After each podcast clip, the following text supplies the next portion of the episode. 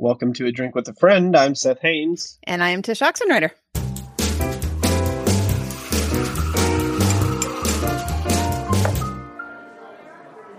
Tish. Yeah. This is the this is the traveling edition. I'm uh, my audio quality is probably going to be a little bit compromised. I am Mhm. on not vacation.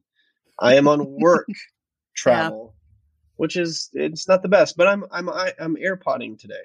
Yep. So I hope you can hear me. Can you hear me? Just fine. No problems. Okay, great. Well, Yeah. To the extent that the uh, the listeners uh, have a problem with, uh, I'm sorry. It's Yeah. sometimes you got to travel. You got to do what you It's got all to do. right. It's all right. Yep. Yeah. So, um, tell me Yeah. today, what is it that you're drinking?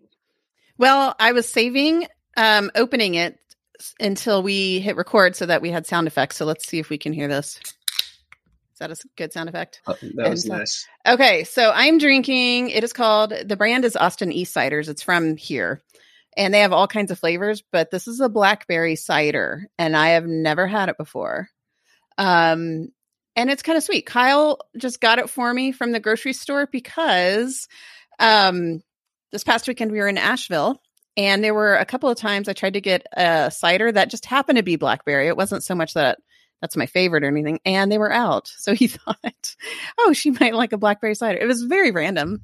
He's, Huh. He doesn't normally, I mean, I don't know. I like cider. It's not like a thing I live or die for, but hey, so he brought this for me and he said, maybe you could drink it while you talked with Seth. So that's what I'm doing. Huh. So, That's a great idea. So take out, a yeah. sip. Yeah. Tell me what you think. and it is good. I don't like ciders that are sickly sweet. Like Okay. they taste like fruity beer because they basically are fruity beer. Mhm. Um, but that one's good. It's more tart than uh, sweet. So thumbs up for that. Okay, Okay. what are you drinking out of that hotel cup? Well, you know exactly what I'm drinking. It's not hotel coffee though, because no matter how much I want to not be this so uh, you know shishi, um, Mhm. I, I the hotel coffee, I just can't do it. Mhm. Um, so I am drinking hotel tea. Yeah. It's the little package from uh, Coffee Bean Tea Leaf, but it's the English breakfast tea. And I will tell you, um, as bad as hotel coffee is, hotel tea is equally as bad. Mm-hmm. Yeah, it usually so is. it's not. I mean, listen, it is what it is. You make do with where you are. When you are out and about, and you don't have the comforts of your home, That's right. sometimes you reach for a glass of coffee bean English breakfast tea. It just sounds as good as it is. Nothing else. mediocre. Right. Um, and this is not sponsored by Coffee Bean English Breakfast Tea, uh, but Yeah. Coffee Bean English Breakfast Tea, if you would like to sponsor us, don't Yeah. reach out. right. I was going to say that just sounds like a string of adjectives. I don't even know how to make sense of that brand. Yeah, So, Coffee yeah, Bean good. English Breakfast Tea. All right. Well, um, hopefully you'll be in the comfort of your own home soon, right? Um, that's the hope. Well, let's all cross our fingers. Let's Yeah. all cross our fingers. So, Yes. Tsh, last week we got together and we shared stories. Um, Right. my story in particular. And the reason that we're sort of thinking through um, stories, the reason we're sharing stories is, you know, we we believe that it's possible to experience uh, the good, the true, and the beautiful, the truly uh, divine, the transcendent, the numinous, whatever you want to call it, um, in life, and that that is often expressed through just everyday happenings, the things that just make up a story of a life. hmm And so we decided last week that we would begin sharing um, that we would begin sharing some stories, just a little story here or there about how we experience the good, the true, the beautiful, or how we experience sort of a transcendent moment. Um, and I shared mine last week, and it was quite long. uh, and so we just decided to push and to share your story this week. And so that's what we're doing. This is part right. two of a continuing conversation. And I think it's our hope that as we share this, that um, the listeners out there would sort of take the time to identify some of their own good, true, and beautiful moments, their transcendent moments, the moments when they felt something sort of break through from the other side, um, and that they would write it down or share it with someone else. Mhm. Um, but today, it's your turn to share Yeah. your story. Well, I was inspired by how you chose to tell a story that you have already written about, yet you added more details for those of us that didn't maybe know the kind of thing behind the thing of um, your story of coming into sobriety, but really a lot more than that.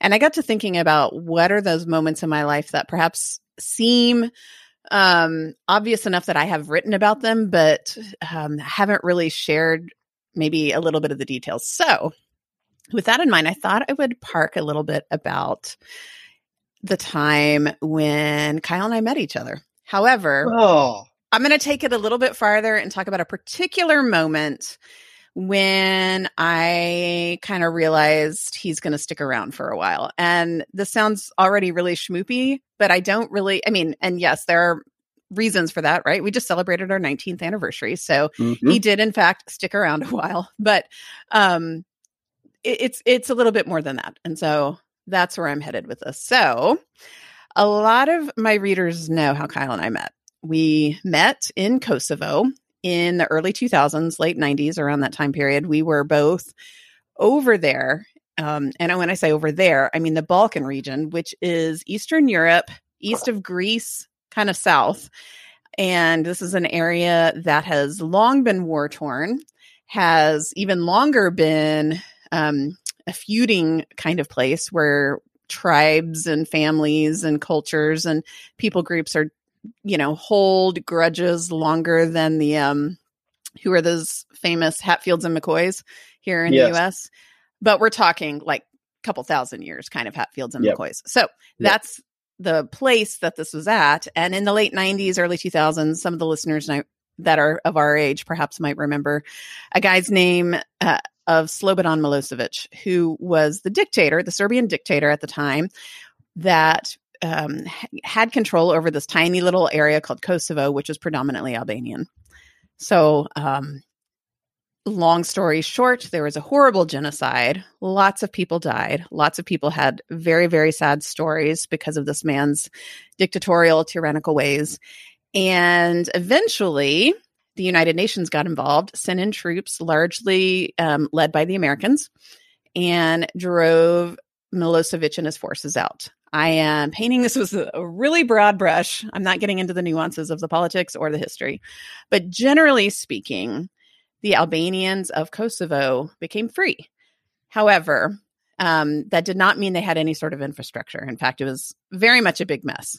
They had been a marginalized people group for decades and decades. And so they didn't have not only the resources to um, rebuild, so to speak, but they didn't have even the, um, I don't want to say the wherewithal, but the, uh, training resources. That's not the right word. I Mhm. can't think of it. But either way um they depended on help really.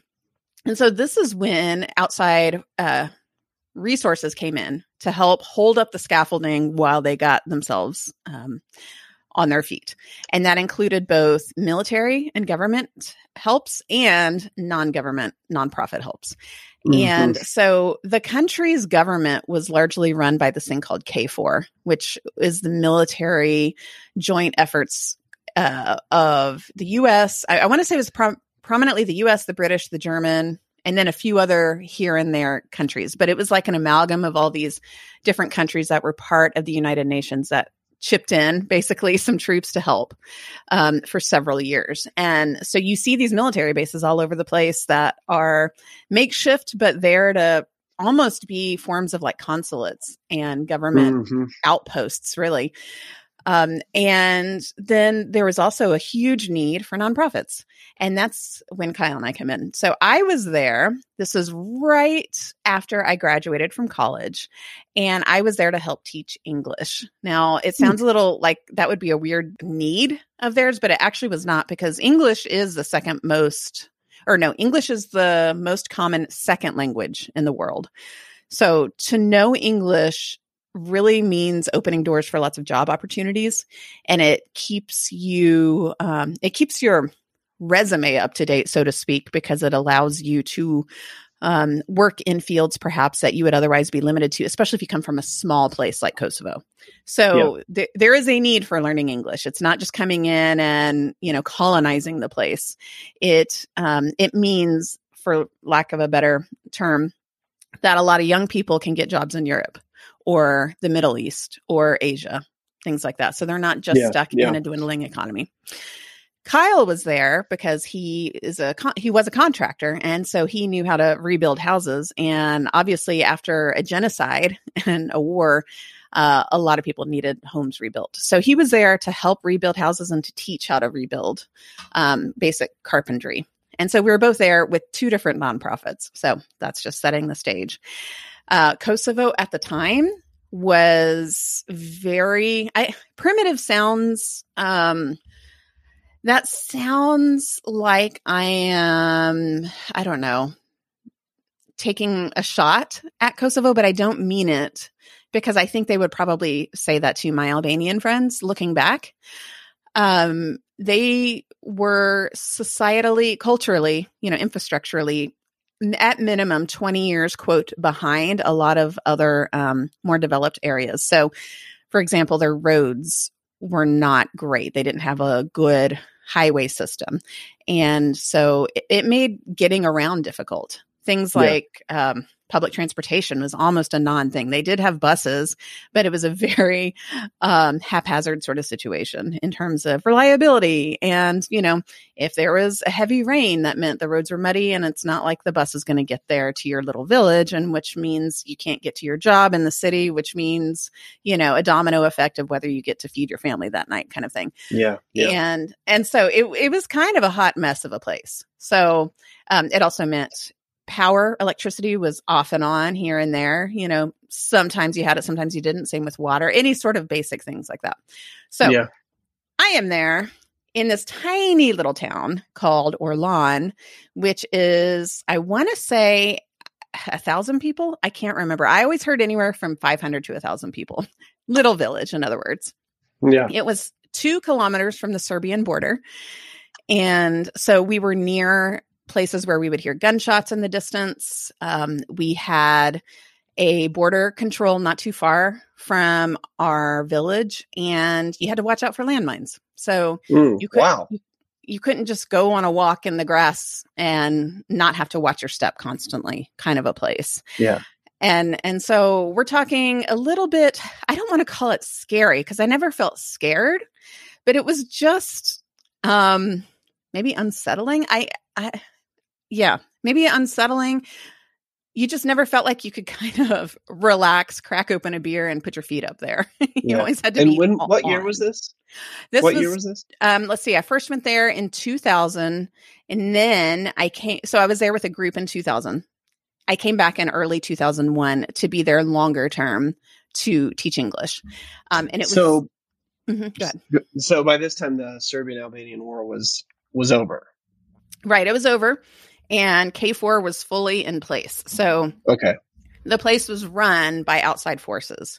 And this meant that you would go into town and eat at a restaurant that was Albanian owned, you know, locally owned, but all around you could hear about 10 different languages because there would be the Spanish military over there having dinner.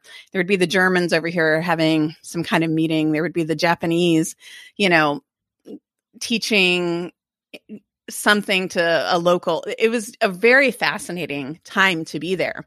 And i was 20 what was that? 23 something like that. And this was an era when i was just basically walking around with a big question mark on my mm. heart really because I had long felt that I was a little different than my peers.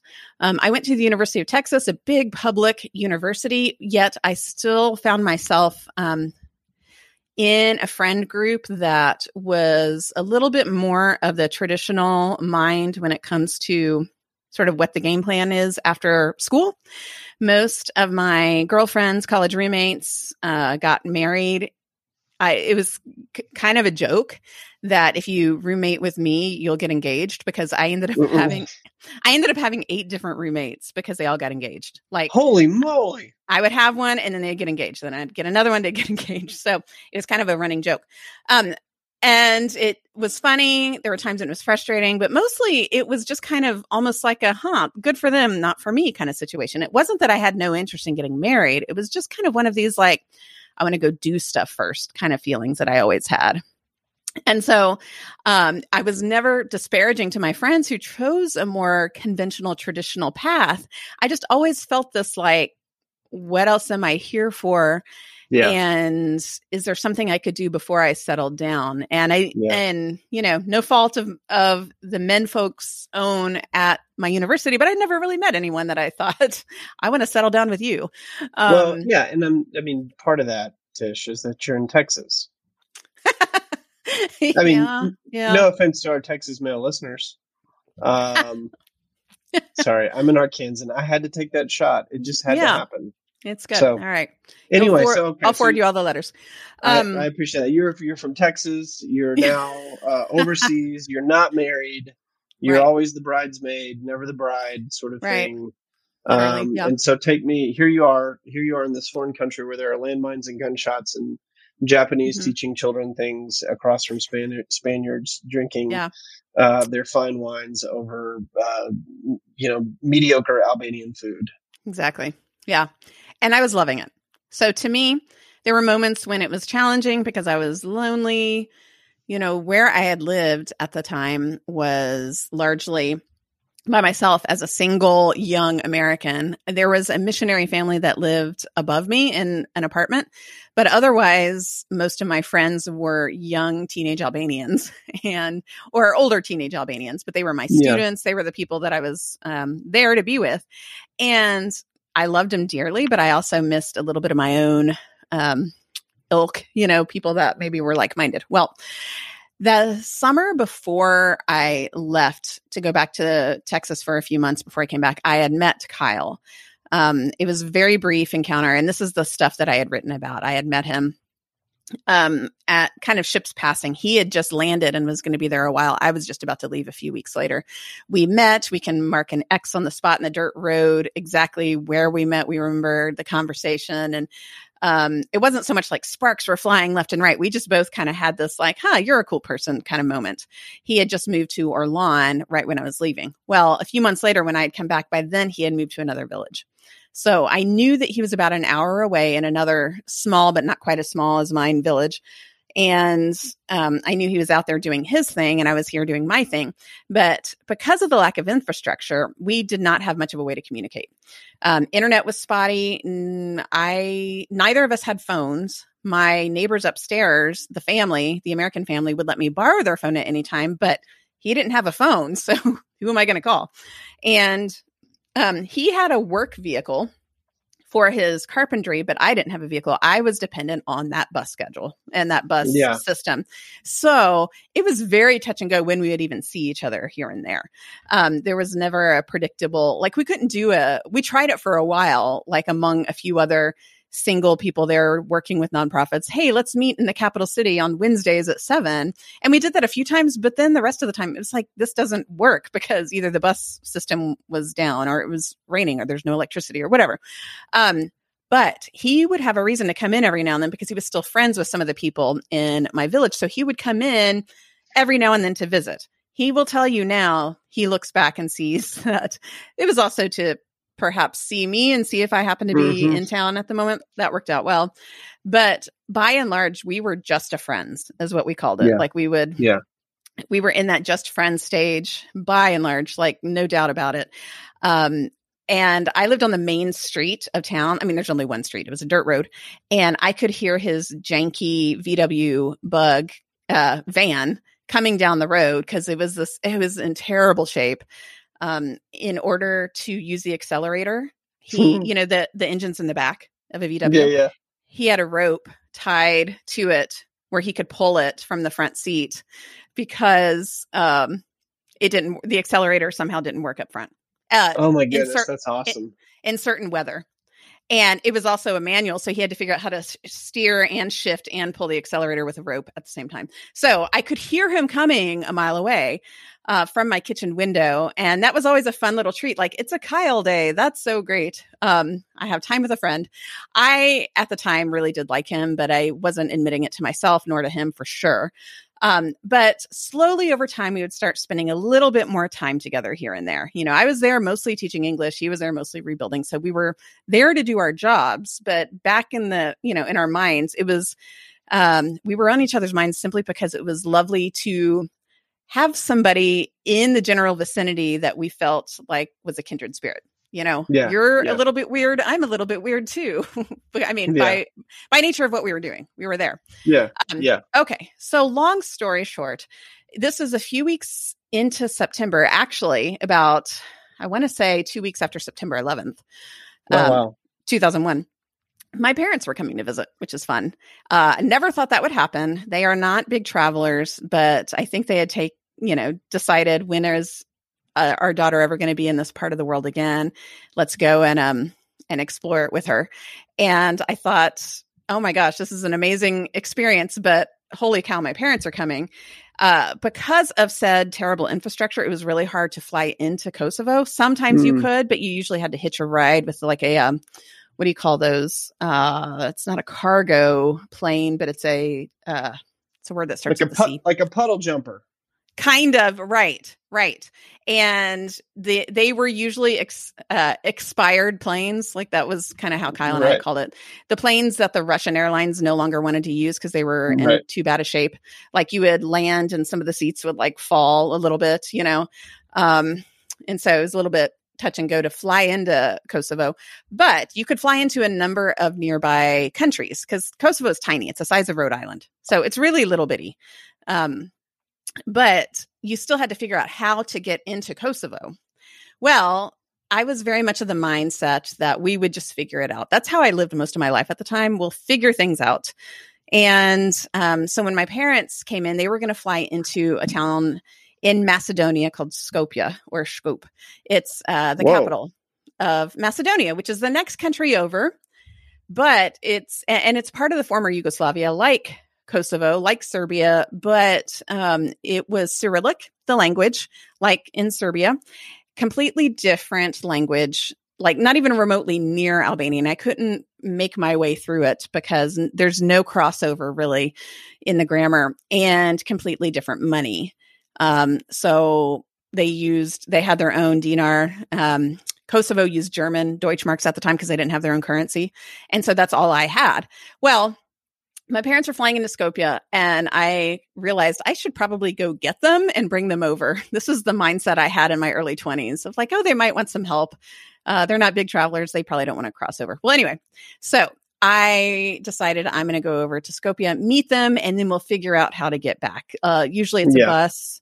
Um, sometimes it's several buses because you have to like get off and then walk across the border or um, somehow get across the border and then get back on because taxis can't cross and all that stuff. I figured I would just figure it out. Well, I go to the Capitol and I get a bus um, ticket to go over the border. The only thing available was that evening. Um, so it was a night bus. I wasn't thrilled about the idea, but I had no other choice because I needed to get there in time for my parents. Yeah. And um, you know what? Now that I think of it, they flew into Greece and then took a train over to Macedonia. That's what it was. So they had already been on a train for a while, my parents, and they were going to get off the train in Macedonia. Very brave of them looking back. Good for them.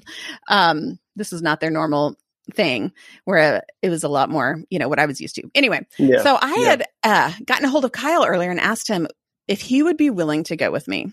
And the reason is because it, it it's not so much it was like really really dangerous for a young woman to be on her own, but it was maybe a tiny bit because of just how dicey everything was, how the, the country Albanians are Muslim and so they do skew a little conservative and so it's not so much that they um flat out don't respect women or something. It just they it, they notice when someone is on their own a woman is on their own just because you don't see it as often there. Yeah. and and so you're just kind of like um, putting a spotlight on you when you are an american young woman traveling by yourself in this part of the world. Um, so i asked if he was willing to go but he couldn't because he had a work thing. And so i was disappointed because i mean not only would that be nice to have someone else there but also time with kyle um, but it understood it. Well i get on the the bus and i forget how many hours a bus ride it is. It's a number of hours. It's like two two and a half off to ask kyle. Um and it's not a pleasant bus ride. It's bumpy. The shocks are gone. It's smelly. It's full of cigarette smoke you know? And as the sun is setting i'm kind of realizing huh i don't really have a plan. Like Ah, i'm gonna I'm to get off this bus and just sort of figure out how to get to the train station. And now, then from did you speak the language? Did you Not you understand the language? I, I spoke Albanian, but I did not speak Macedonian at all. And so I could speak enough to get on, you know, to buy the bus ticket, to talk to the bus driver if I needed to. But once I was off the bus, there's nobody I would probably be able to interact with. Um, uh, English was not very predominant here. So I'm realizing, huh, yeah, that would have probably been smart of me to come up with a plan because I'm going to get off the bus. It's already going to be dark. And I need to figure out where the train station is. I'm not sure where the train station is. Keep in mind, this is also pre smartphone. So it's not like I could just look something up, right? Um, I didn't Yeah. have a phone on me anyway. So it was literally going to be a like, at, like play charades with somebody, hopefully nice, and is not going to take advantage of me being a foreigner and young. Um, to tell me how to get to the train station and then pick up my parents and then from there figure out where we were going to stay that night um, perhaps get food if they were hungry i didn't know uh, with not with the local currency. Like i don't know what i was thinking other than i was in my early 20s and i was just so used to like living by my whims because that's what you do that i just didn't think through things. Anyway i started realizing this on the bus like oh shoot i have no plan so I get off the bus and it's dark. And when you get off a, lot of these places, um, it's sort of like a gauntlet of people trying to sell you things, like, um, especially if you're a foreigner. So there's all these taxi drivers offering um, to pick to take me somewhere. And usually it's a good idea to not go with the people right there because they will overcharge you.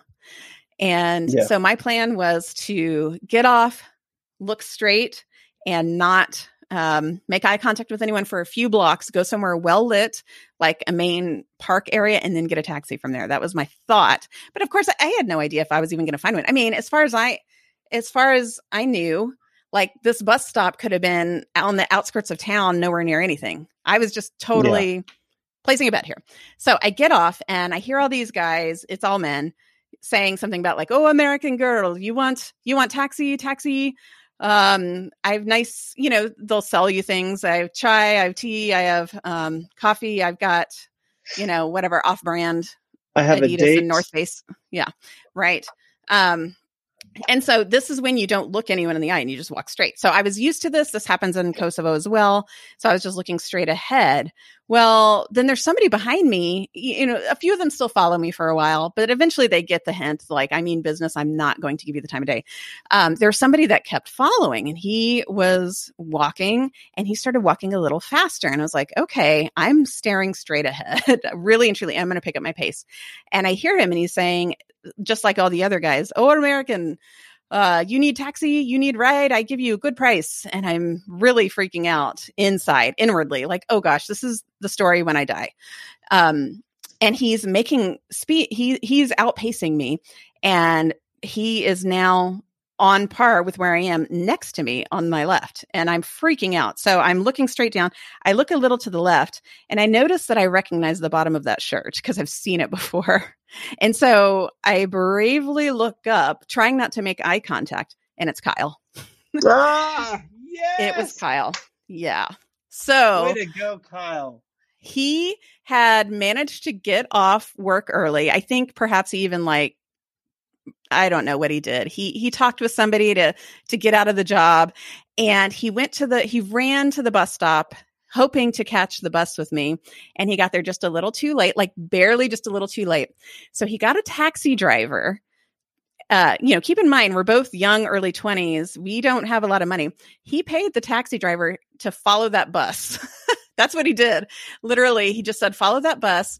And it was a several hour taxi ride. In fact, it went all the way to the border and he couldn't cross. So he had to get out, run across the border, do the whole passport control, get back in and get to the bus. I don't know how he figured it out. But he did. It cost a lot of money. Like taking a taxi is so much more than a bus.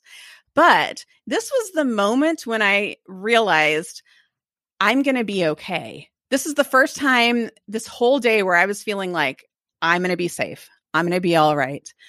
I've got this guy here who is going to take care of me. And we were just friends. But I also knew in that moment that um we weren't just going to stay friends. I and it's a weird thing to say cuz I had no basis for my reason for that, but I just kind of knew. I don't know.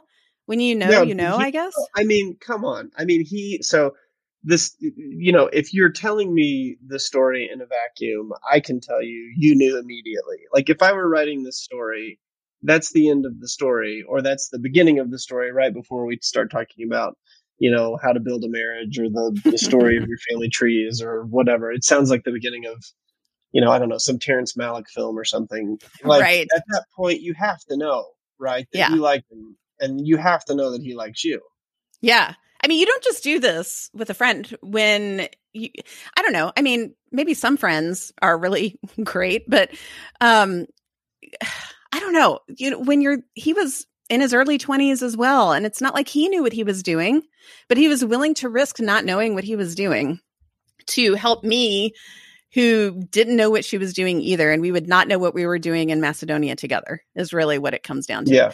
So yeah. he he also he's just really good at directions and figuring things out. He used to be in um, in Oregon before this. He was on a search and rescue team um, for lost backpackers and mountaineers and rescuing them. Like this is kind of his thing is yeah. helping people get where they need to be. And Yeah. so even though he didn't know Skopje either, he of course figured out where the train station was. And I knew as we were walking there, like I would have no idea how to get here. I'm so grateful he is with us. So he walked with us. He walked with me in the dark to the train station. He met my parents for the first time there. So that's how he met my parents. And um, it turns out they were starving and he had some drachma. I did not have any money because I was an idiot and wasn't thinking about it. So he had the local currency. The only place open at the time was McDonald's, of course. So we went to McDonald's, which is very sad and pathetic, but what were we going to do? And he just, and he didn't know the money. He just had it. So he just put it on the counter and just asked the girl, like, what will this get us? And we bought just like some cheap burgers and, and made do with that. And then he figured out where to get cheap hotel rooms for the night. And then we got back to Kosovo and he went his way. I went my way, but then he ended up hanging out with us a few days in Kosovo. Um, and that janky vehicle I was talking about, he took my parents and I around. It's a cargo van with no back seats and no windows. Like it looks like you're going to kidnap somebody with this vehicle. um, but he had some cinder blocks that he turned into a bench seat for them to sit on. So he's back That's there. it. He put my parents back there.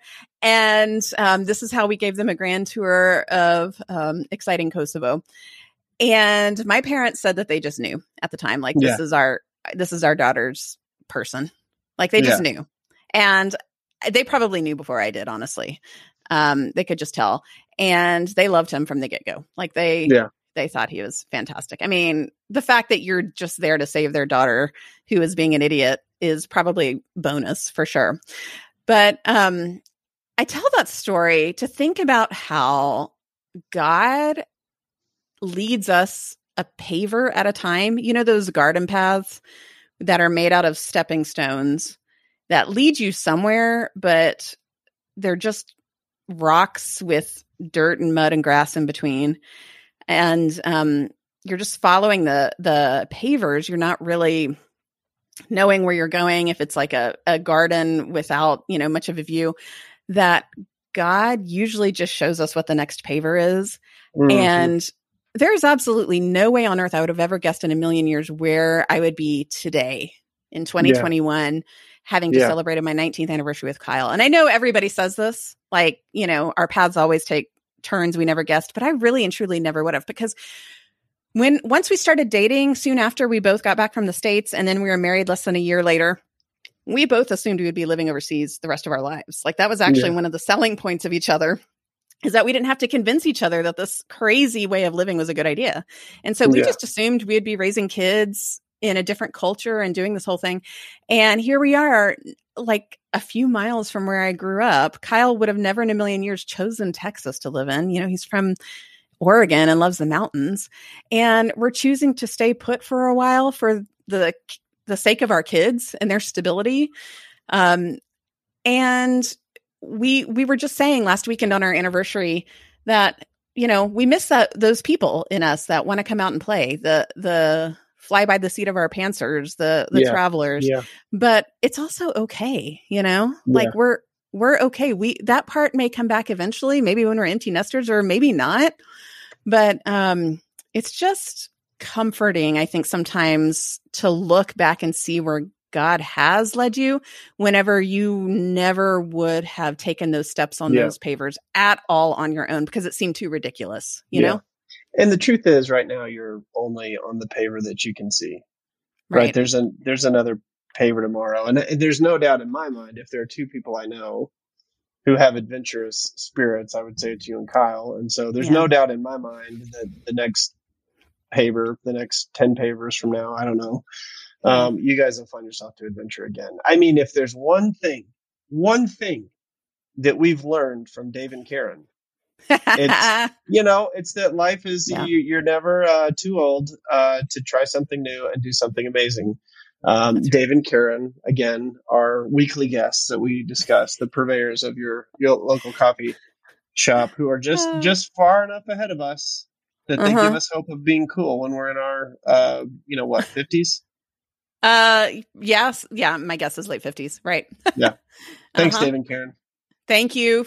And you don't even know we're talking about you because you don't even know we have a podcast. I don't think. I'm, I Yeah. don't think I've ever told them that I have a podcast. So you know, It's okay. Un- it's a, one day they'll discover it and they'll realize that they've been our they've been our mascots. Yeah. yeah, Yeah. for for these this entire time but Exactly. but but in all seriousness i mean even looking at at people uh, that are ahead of us and just saying like you know there are seasons in our lives there are times when we're adventurous and there are times when we have to be more stable and you and kyle would have certainly never thought when you're you know uh, slumming around kosovo that you would have found yourself in a little house in texas with a handful of children and you know going on a college tour Right. um, right. it would have it would have never crossed your mind that that's what you know life would be like in 2021 Mhm. um, but it's pretty Yeah. cool that's a cool story that's a great story about Yeah. how amazing things sort of come from little you know little innocent um, you know choices like yeah. i'm just gonna go follow this girl to macedonia I know. I know. Most people don't know where Macedonia is. I probably wouldn't have known where Macedonia was before that either. And honestly, thank God, right? I mean, thank God our early 20 selves aren't in charge of our lives the rest of, you know, the rest of our waking hours because we would make some stupid choices. It's like a few episodes ago when um, our listener was asking what we would tell our 20 something selves.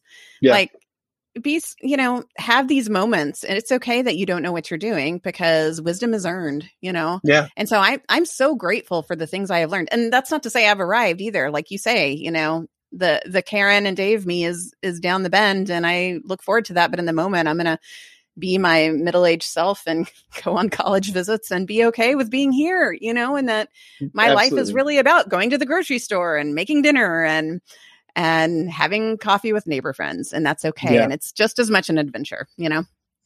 Well, I love your story of adventure. I always love your story of travels. And I think if any listener here has ever been to Macedonia and has a similar Macedonian story or any Macedonian story, really, you should share it with us. Yeah. Um, yeah. By email or something. Just get in touch with us and tell us about Macedonia because I know nothing about it. Well, I mean, they could use that phone number we have, right? The um, you could call and so leave us. good. I'll put it in the show notes. That Um, would be great. that would be great. So, on that note, Seth, um, apropos of nothing, um, I want you to tell me what you are reading, watching, or listening to right now that is adding more beauty to your life. What you got?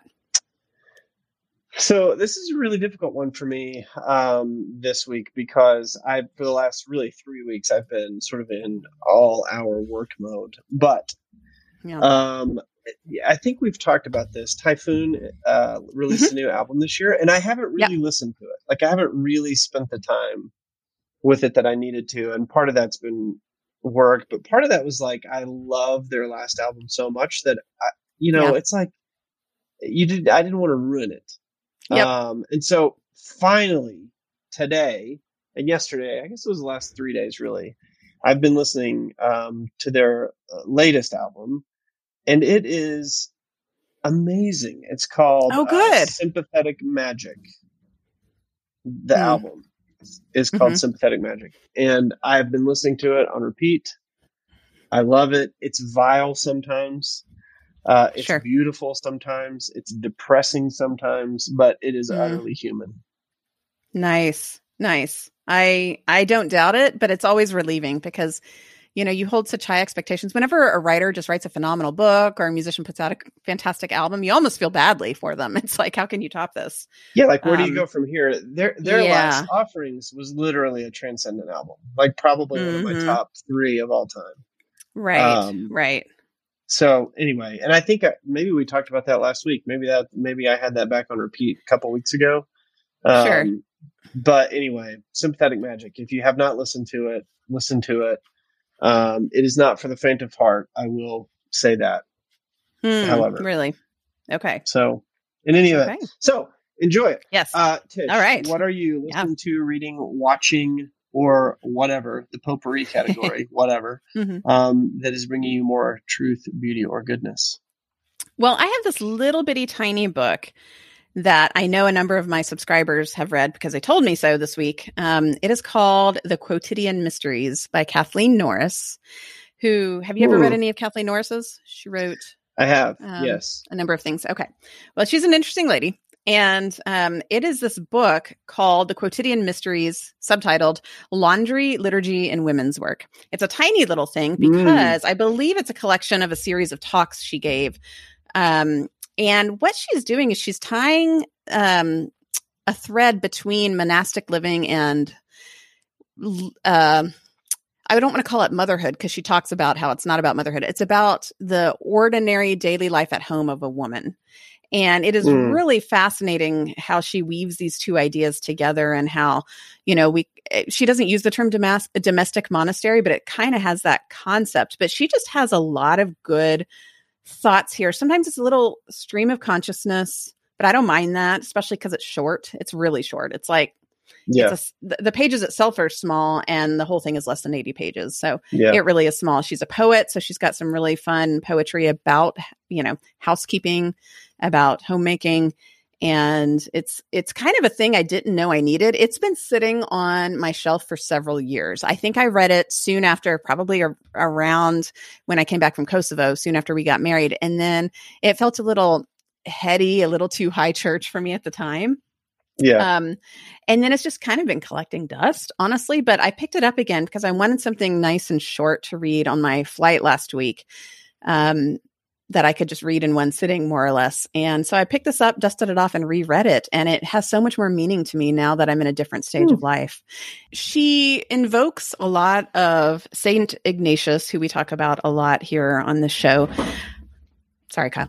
um, because uh, she gets into a lot of just the spiritual disciplines of ordinary life and what it looks like to give God worship through your cleaning, through your just day to day obedience. And so she has here, it's kind of a quote within a quote because she is quoting Gerard Manley Hopkins, who is who is writing about Saint Ignatius Loyola. And so this is really a quote from Hopkins about Ignatius from Kathleen Norris but it's just so good I wanted to read it here. It's it's not only prayer that gives God glory, but work. Smiting on an anvil, sawing a beam, whitewashing a wall, driving horses, sweeping, scouring, everything gives God some glory if being in his grace you do it as your duty. To go to communion worthily give gives God great glory, but to take food in thankfulness and temperance gives him glory too. To lift up the hands in prayer gives God glory, but a man with a dung fork in his hand, a woman with a slop pail, they give him glory too. God is so great that all things give him glory if you mean that they should. Hmm. And so That's that's, ultimately what the book is about. I loved it.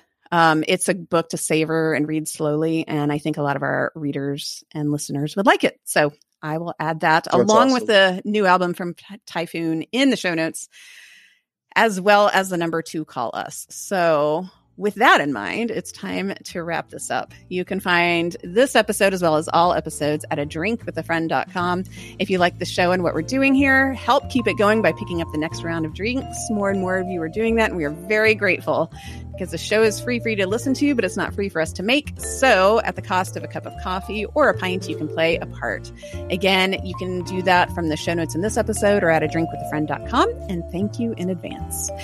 Uh, you can find me and how to connect with me, especially via my newsletter at tshoxenreider.com. Seth, where can people find you? SethHaines.com. All right. Music for the show is by Kevin MacLeod, and editing is by Kyle Oxenreider. I'm Tsh Oxenreider with Seth Haines, and we will be back here again with you soon. Thanks for listening.